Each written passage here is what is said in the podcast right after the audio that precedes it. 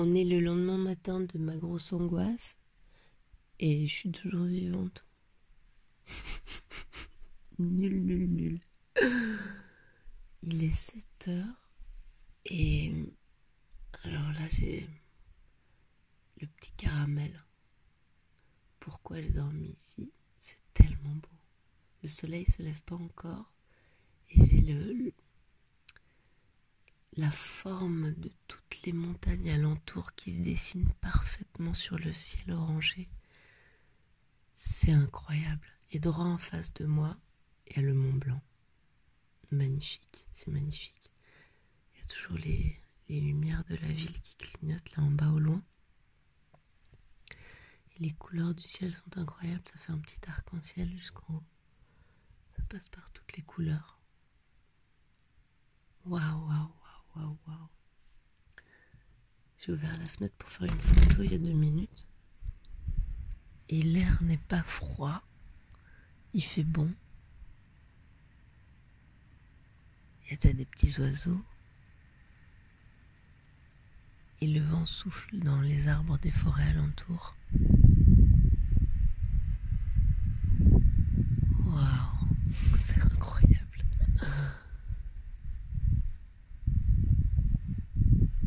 Ces petits pics là en face qu'on voit pas de jour, là ils sont vraiment découpés au ciseau. Il n'y a pas un nuage dans le ciel. C'est fou. Je suis en train de regarder mon itinéraire de la journée dans mon petit cahier et je vois à un moment donné, je dois monter à droite à flanc sur 3 km jusqu'à une clairière sur la ligne de partage des eaux entre l'Atlantique et la Méditerranée à 1062 mètres. Je me réjouis d'y arriver. Je viens de manger au bord de l'Argental qu'on entend couler là. Je suis tout près de jolies petites chutes. Les pieds dans l'eau. Elle est gelée. Et hum,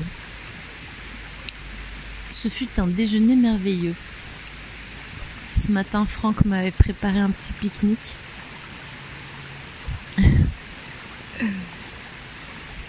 Ça me paraît fou. Et voilà. Bah, je l'ai mangé en pensant à lui. Avec les petits rayons du soleil qui passent à travers les feuilles. Dans cette euh, petite clairière.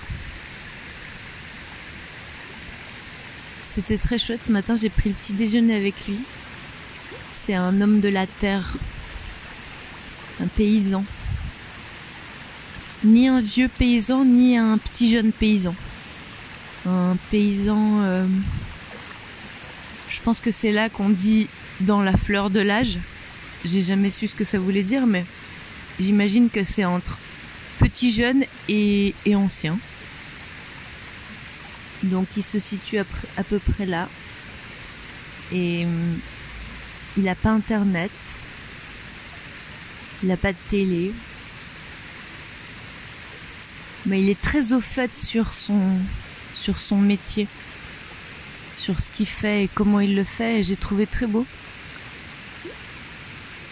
C'est, quelqu'un qui est très conscient des, systèmes utilisés pour pousser les paysans à, changer de, semences et à se retrouver avec euh, des variétés qui ont besoin de beaucoup d'engrais et de beaucoup de produits chimiques. Et il s'est pas laissé avoir. Il est tombé par hasard sur une variété qui, qui est tout à fait adaptée à son terrain, à l'altitude à laquelle il est. Et à partir du moment où il l'a semé, il le touche plus jusqu'à la récolte. Du seigle pour ces brebis.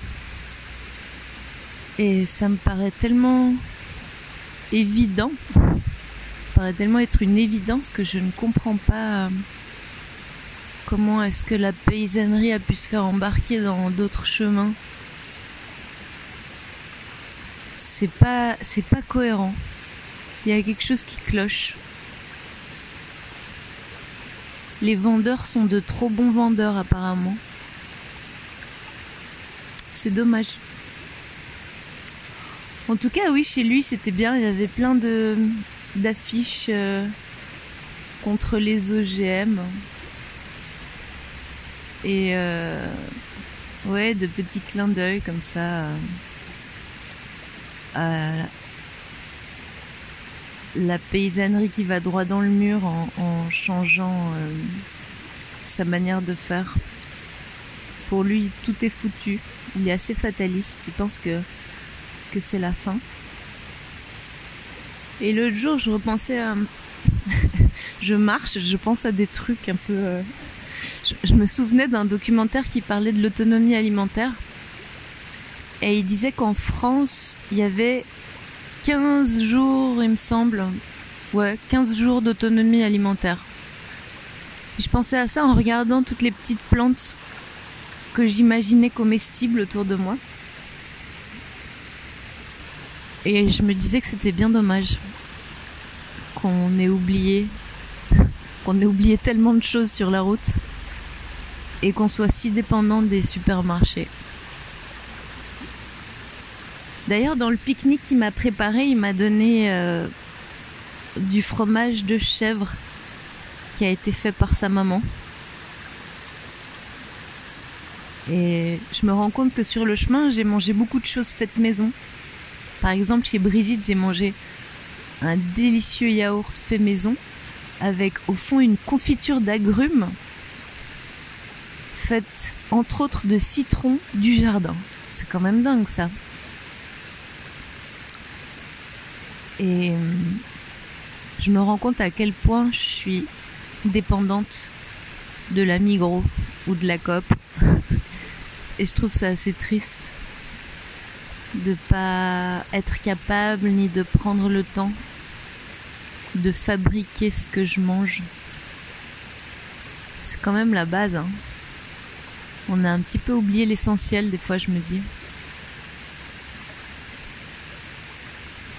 Bon voilà, c'était les réflexions du... Il me semble qu'on est vendredi, mais je suis pas sûre. Vendredi midi. J'ai fait 7...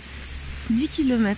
10 km ce matin je suis passée par euh, Julien, non, Saint-Julien-Molin-Molette. Et oui, ça existe. Saint-Julien-Molin-Molette. C'est très très joli. Une petite bourgade. Toute petite. Et je suis arrivée à Bourg-Argental. Je sais pas comment on prononce. Bourg-Argental peut-être, comme Bourg-en-Bresse et j'ai découvert que l'Argental était une rivière qui, selon les panneaux, est en bon état. Alors je sais pas ce que ça veut dire. J'ai pas essayé de la boire. Et je crois que je vais pas le faire. Bien qu'elle soit très très fraîche. Et qu'elle donne très envie. Mais euh, c'est vrai que je me méfie pas des fontaines. C'est souvent marqué. C'est pas marqué eau non potable, c'est marqué eau non contrôlée trouve ça assez euh, responsabilisant finalement pour celui qui la consomme. Mais j'en suis pas encore tombée malade. J'ai l'impression que l'eau est bonne de manière générale. Bon, je sais pas à quel point cette rivière est fatigante pour les oreilles, alors je m'arrête là. Bisous, bisous.